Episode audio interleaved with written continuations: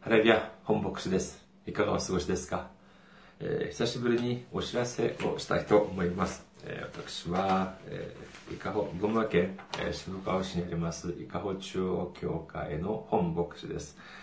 えーそして、えーメール、えーと、ウェブのアドレスです。ホームページです。ホームページ。えー日本語バージョンは下です。japan.ikaho.church.com です。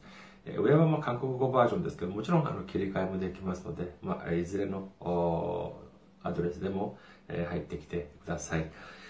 そして、えーメールアドレス、メールアドレスです。いかほ、じゃあ、いかほチャーチ、アットマーク、gmail.com です。いかほチャーチ、アットマーク、gmail.com。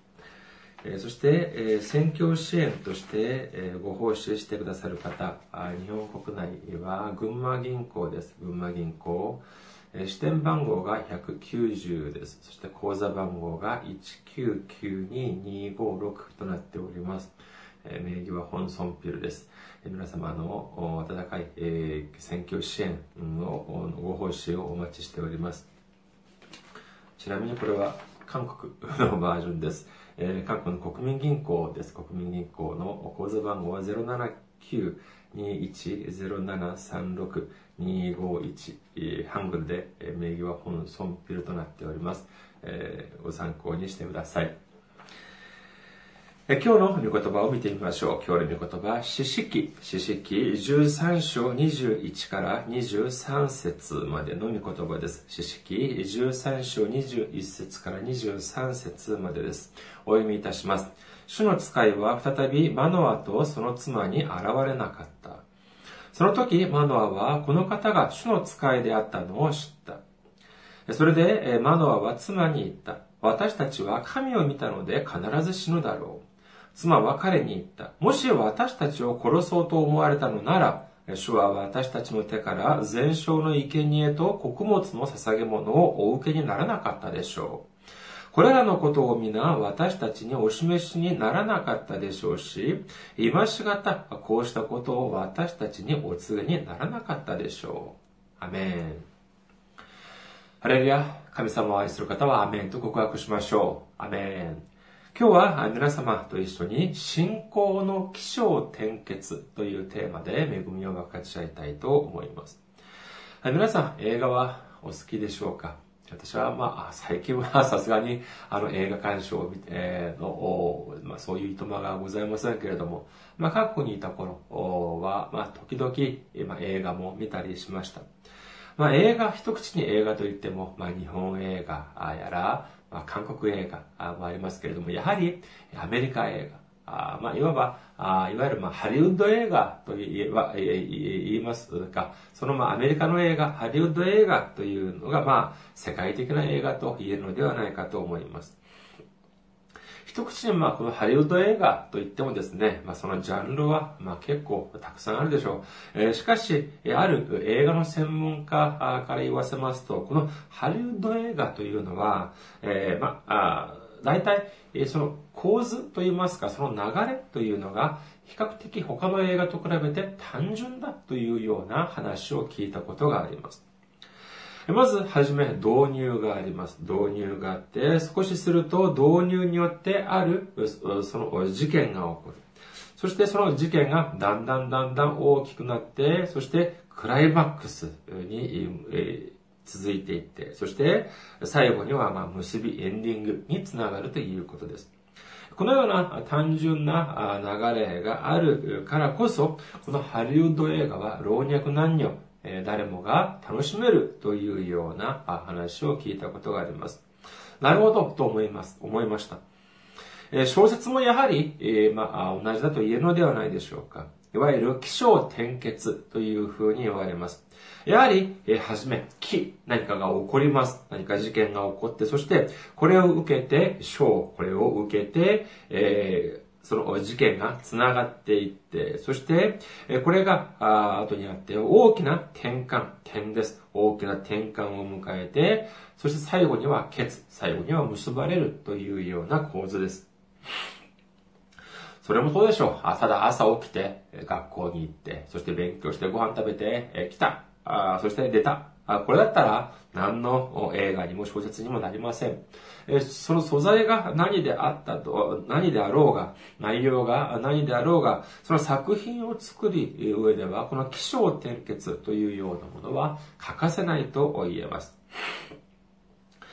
えー、これはですね、まあ、その、えー、話を作る方もそうですが、やはり話を見る方も、えー、これが起承転結、どの部分なのかというようなことを考えながら見るというのもかなり重要だ、あという、重要だそうです。今日の本文が登場する時代は、これはいわゆる獅子時代というふうに言います。イスラエルにはまだ王がいませんでした。知識17章6節と21章25節によりますと、この獅子時代をこのように表現しています。その頃イスラエルには王がなく、命名が自分の目に正しいと見えることを行っていた。エジプトの奴隷生活から、その奴隷生活を終えて、そして、モーセに導かれて、その荒野に出てきました。彼らは40年余り、その荒野生活、荒野での生活を終えた後、イスラエルの民は、ヨシュアを先頭にして、川を渡り、そしてカナンの地を占領していきます。ヨシュアが亡くなった後、そしてその次にサウルが王として即位するまで、だいたい340年くらいの間があったというふうに神学者は分析しています。この時代がいわゆる獅子時代というふうに言われる時期です。当時、獅子とは、まあこれは、ライオンではありません。これは、えー、武士の死に、えー、教師の死書いて、獅子、英語ではジャッジというふうに書いて言われるので、まあ、裁判官というふうに言われる方もいますが、まあ、全般的にその裁判官も含めてリーダー、その民族のリーダーだったと言えると思います。だからといってですね、その王のように、えー、それこそ強い権力とか、そういうものは持っていませんでした。イスラエルの民は、その神様から受けた、そのカナンの地を占領して、そして平和に暮らしていました。しかし、彼らは、ヨシュアが亡くなった後、すぐにどういうことをしでかすかというと、偶像崇拝に走ってしまいます。こういう風になったらですね、これを神様が放っておくでしょうか？いいえ、そんなはずはありません。警告もします。しかし、それでも聞かなかった場合は、周りにいる国を、え強い国を使って、そして、えその侵略をするようにさせます。ですから、とても苦しい目に合わせるということです。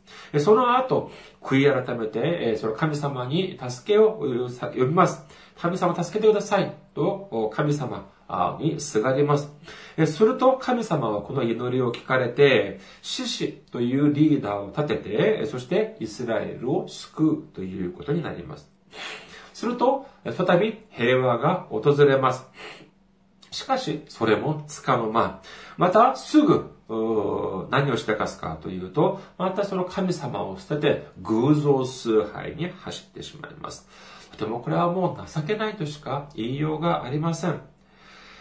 えー、それこそ偶像崇拝、侵略、悔い改め、救い、平和、また偶像崇拝というようにですね、このようなことが繰り返された、されていた時代がまさしく、この獅子時代と言えます。今日の本文の13章、今日の本文のある13章の一節を見てみましょうか。四式13章一節を見ますと、イスラエル人はまた主の目の前に悪を行ったので、主は40年間、彼をペリシテ人、彼らをペリシテ人の手に渡された。それこそまた、本当に暗い、暗闇の暗黒の時代だったでしょう。しかし、当時、その、支派のそのマノアという人がいましたけれども、このマノアという人の妻にですね、神様の使いが、主の使いが現れます。四式13章3節から5節までを見てみましょう。主の使いがその女に現れて彼女に言った。見よ、あなたは不妊の女で子供を産まなかったが、あなたは身ごもり男の子を産む。今、気をつけなさい。葡萄酒や強い酒を飲んではならない。汚れたものを一切食べてはならない。見よ、あなたは身ごもっていて男の子を産もうとしている。その子の頭にカミソリを当ててはならない。その子は体内にいる時から神へのなじる人であるからだ。彼はイスラエルをペリシテ人の手から救い始める。主の使いがマノアの妻にの前に現れて言うには、え、あなたが今まで妊娠できなかったけれども、これから男の子を産むようになる。そして、男ですから、だからこれからは、これこれこういうことに気をつけなさいというように、ルール、その決め事を言ってくださいます。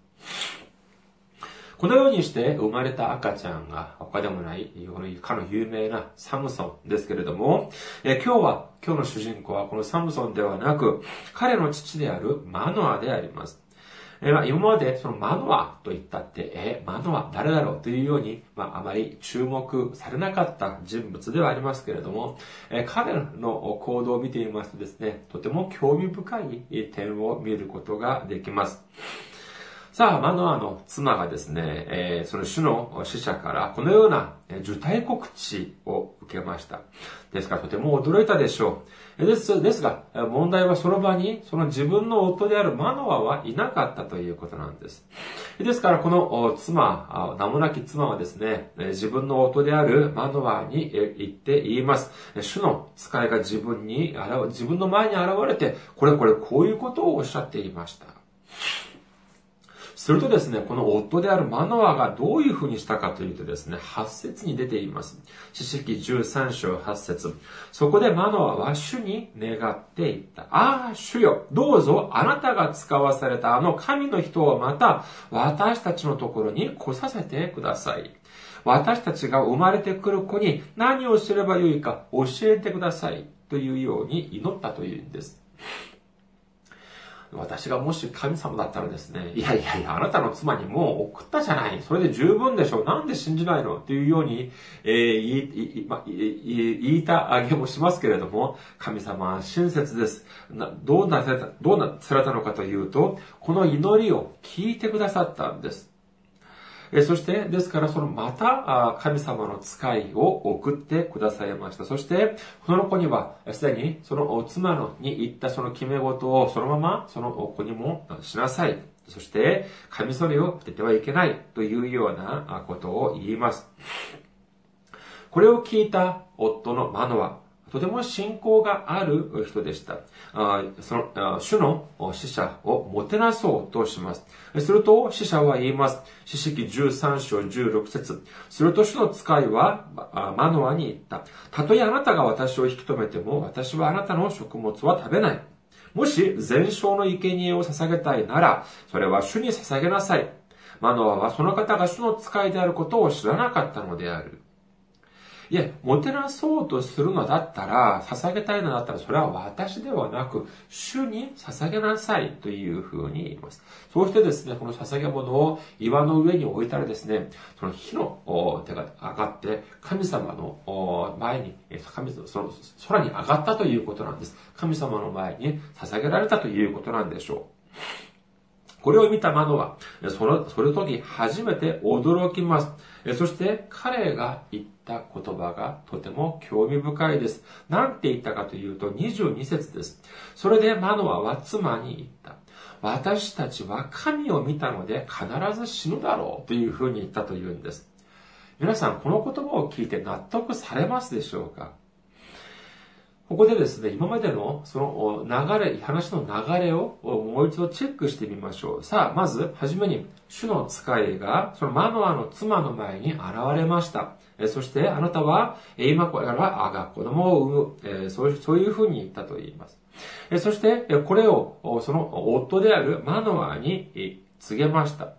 じゃあ、自分このマノアは自分は見てないからもう一回送ってくださいというふうにお祈りをしました。すると、神様は本当に主の使いをまた送ってくださったんです。そしてここまでの話を聞いた後、彼は何て言ったかというと、ああ、私たちはもう神様も見たから、もう私たちは死ぬだろうというふうに言ってるんです。皆さん、聖書を見るとですね、その神様が神様の働きは徹底的に緻密に起承転結に基づいているということを知ることができます。つまり、神様は何の気ま、何の前触れもなし、何の理由もなしに、ただ気まぐれに、それこそ、えー、ある人、ああ、なんかよくわかんないけど、祝福しちゃおうって思って祝福をするとか、うん、なんかよくわかんないけど、えー、あいつ罰を与えようと思って罰を与えるとか、そのような方ではないということなんです。祝福される方は、それこそその、その祝福に関する理由というのは必ずあり、そして罰を受けるという人も、やか、やはりそれについて、それに関する明らかなるその理由があるからだということを知ることができるんです。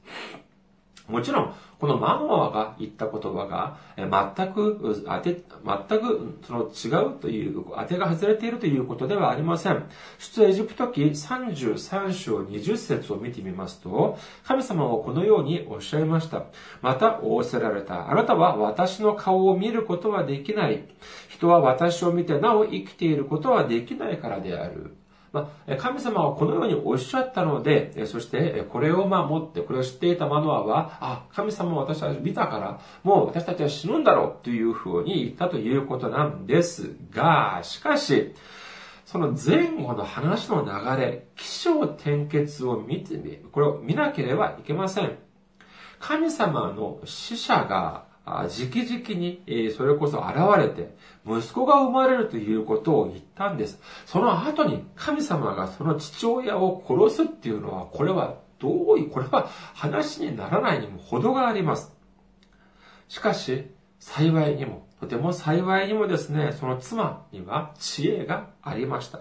今日の本文の中で13章、23節を見てみましょうか。詩式13章23節妻は彼に言った。もし私たちを殺そうと思われたのなら、主は私たちの手から全焼の生贄と穀物の捧げ物をお受けにならなかったでしょう。これらのことを皆私たちにお示しにならなかったでしょうし、今しがたこうしたことを私たちにお告げにならなかったでしょう。あなた考えてみなさいよ。神様がもし私たちを殺そうとしたんだったら、私たちが捧げたもの、神様はお受けになったはずがありません。私たちに息子が生まれるなんていうことをおっしゃるはずがありません。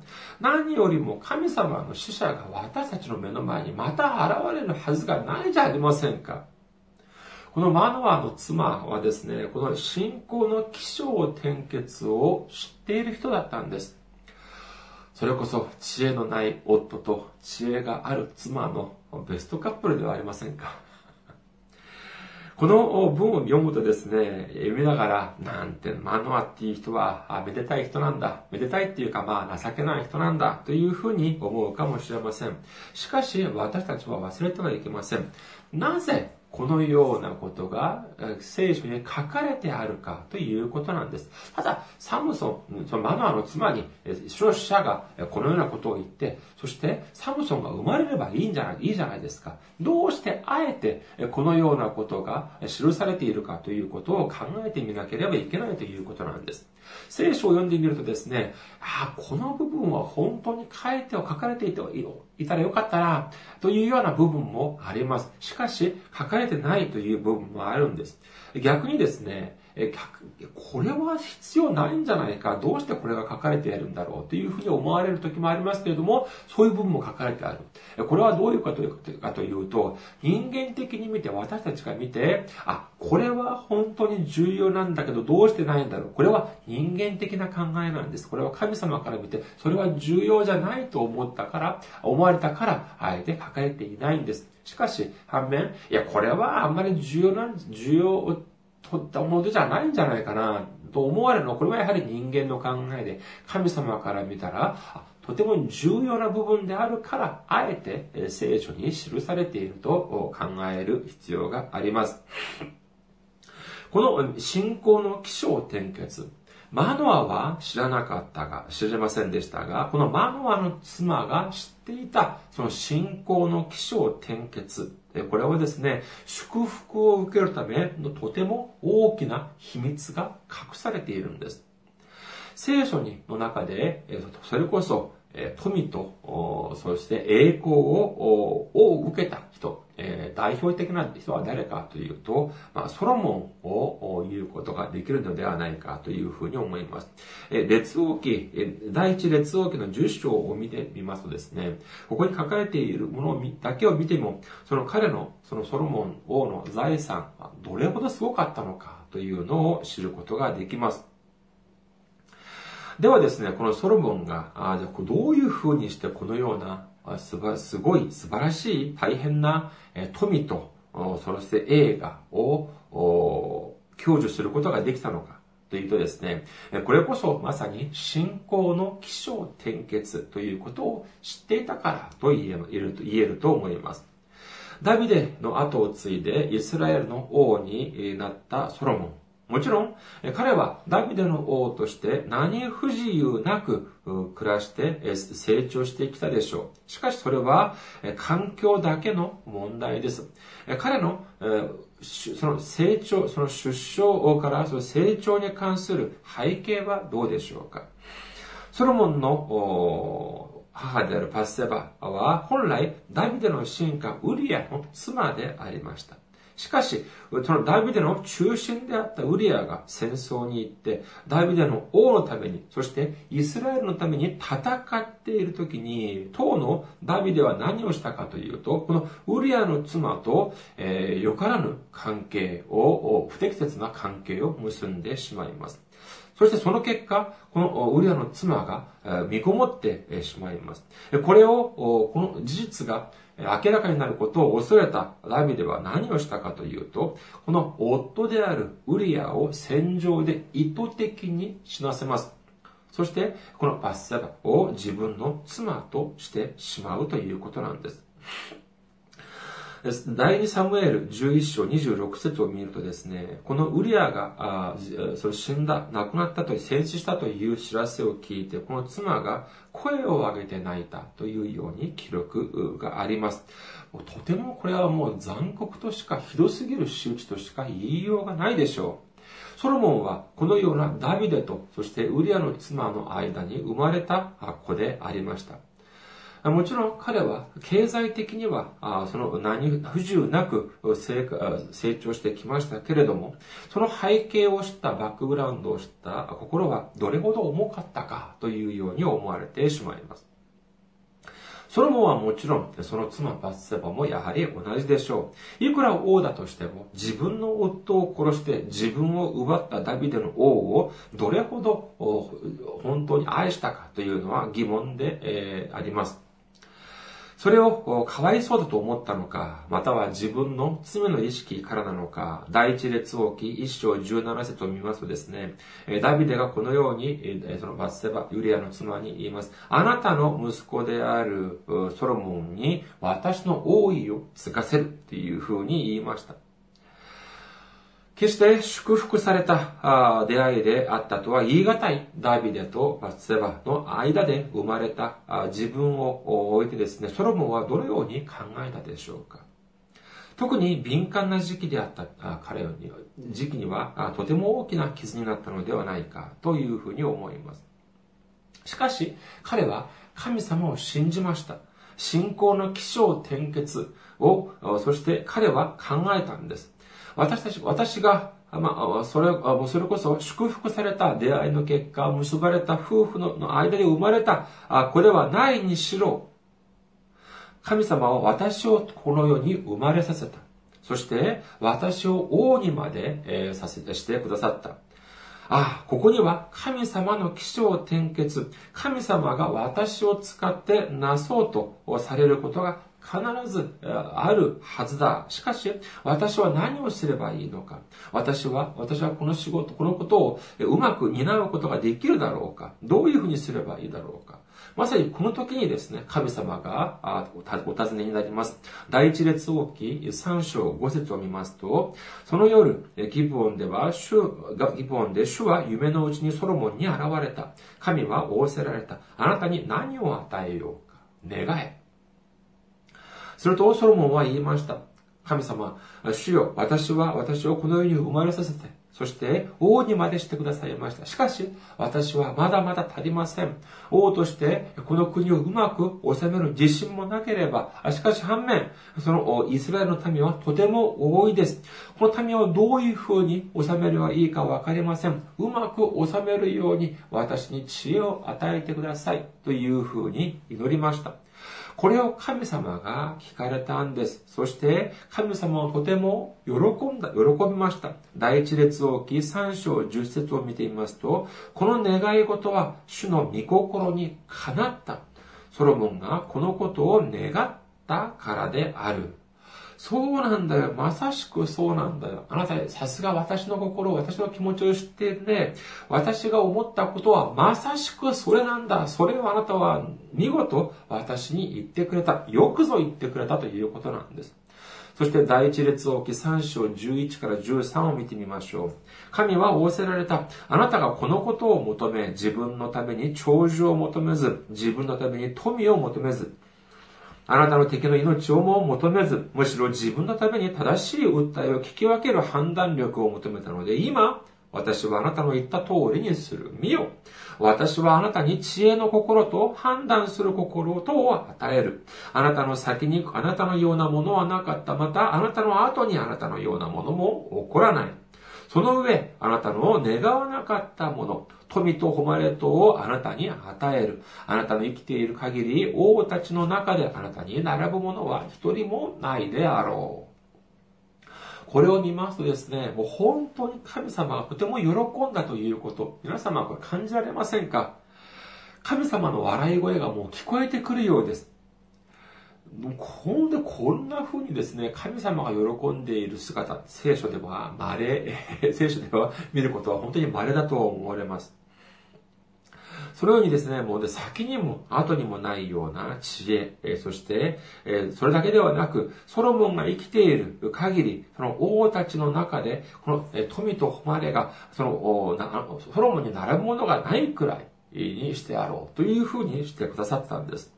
じゃあこれは本当に実現したんでしょうか？はい、実現しました。第一列王記10章23節を見ますとですね、ソロモン王は富と知恵とにおいて地上のどの王よりも勝っていたというふうに書かれています。ある方はですね、ソロモンが祝福を受けた理由をですね、知恵を願ったからだというふうにおっしゃる方もいますけれども、だったら私たちも他のことを願わず、ただ、知恵を、知恵をくださいというふうに願う。ただ、それだけで祝福が得られるという話になってしまいます。いや、違います。そうではなく、ソロモンは神様が望まれること、神様が私にくださった仕事、そして使命、神様が私たちに与えてくれたことだったこの使命を担うために何をすればいいか、それを望んだんです。だからこのように大きな素晴らしい祝福も与えられたと考えるべきでしょう。べきでしょう。このように信仰の起承転結を知ると神様をこのように喜ばすこともでき、私たちもそれこそ前にも後にもないこのような素晴らしい祝福を受けるということにもつながるということなんです。私たちが神様に健康を求めます。問題の解決を求めます。時にはお金を求めるという時もあるでしょう。神様にお金を求めるということは恥ずかしいことですか？いいえ、違います。神様の前にですね、体裁を作ろうことなんて、そういう必要はありません。お金も大事です。求めてください。それだけではありません。素晴らしい家も求めてください。素晴らしい車も求めてください。しかし、その求めるときに、願うときに、神様の起承転結、信仰の起承転結を考えながら求めるようにしてください。神様がこのような、これこれこのような状況を通じて、そして私をこの場に立たせた、けれども、今この時点において何を神様に願えば、何を神様に求めれば神様は喜んでくださるかということを考えてみましょう。健康、問題解決、お金、家、車、よしよかろう。じゃあ、私があなたにこれをあげれば、あなたは何をするつもりなの？というふうに神様が聞かれたときに、皆様は何て答えられますか？これに関するこのような心がまさしく神様が、私たちが願ったことが、神、それこそまさしく神様が思ったことと一致するとき、神様が私たちに与えてくださった使命のためにこのように使えます。これこれこのように活用します。こういうふうに告白したときにそれが神様の御心と一致して叶ったとき、もしそうなったらですね、私たちが、私たちに与える、てくださるものは、家や車どころではありません。もう天下だとして、この世の全てのものだとしても、私たちに与えてくださるでしょう。皆さん、主は、神様は私たちに与えてくださることを望まれている方なんです。神様はどのような方ですか？私たちのために、罪深き私たちのために、ご自分の一人子であるイエス様の命までも私たちに惜しみなく与えてくださったんです。そのような方が私たちに他の何を惜しまれるでしょうか？ホセア記6章3節を見てみましょう。私たちは知ろう。主を知ることを切に追い求めよう。主は暁の光のように確かに現れ、大雨のように私たちのところに来、後の雨のように地を潤される。神様が今、神様が今まで私たちを導いてくださりながら、くださったから私たちは今ここにいることができるんです。だったら私たちに望まれることは何でしょうか？私たちが何をすることを神様は望まれるでしょうか？これを知るために私たちはまず神様の御心を知ることが、知る必要があるということなんです。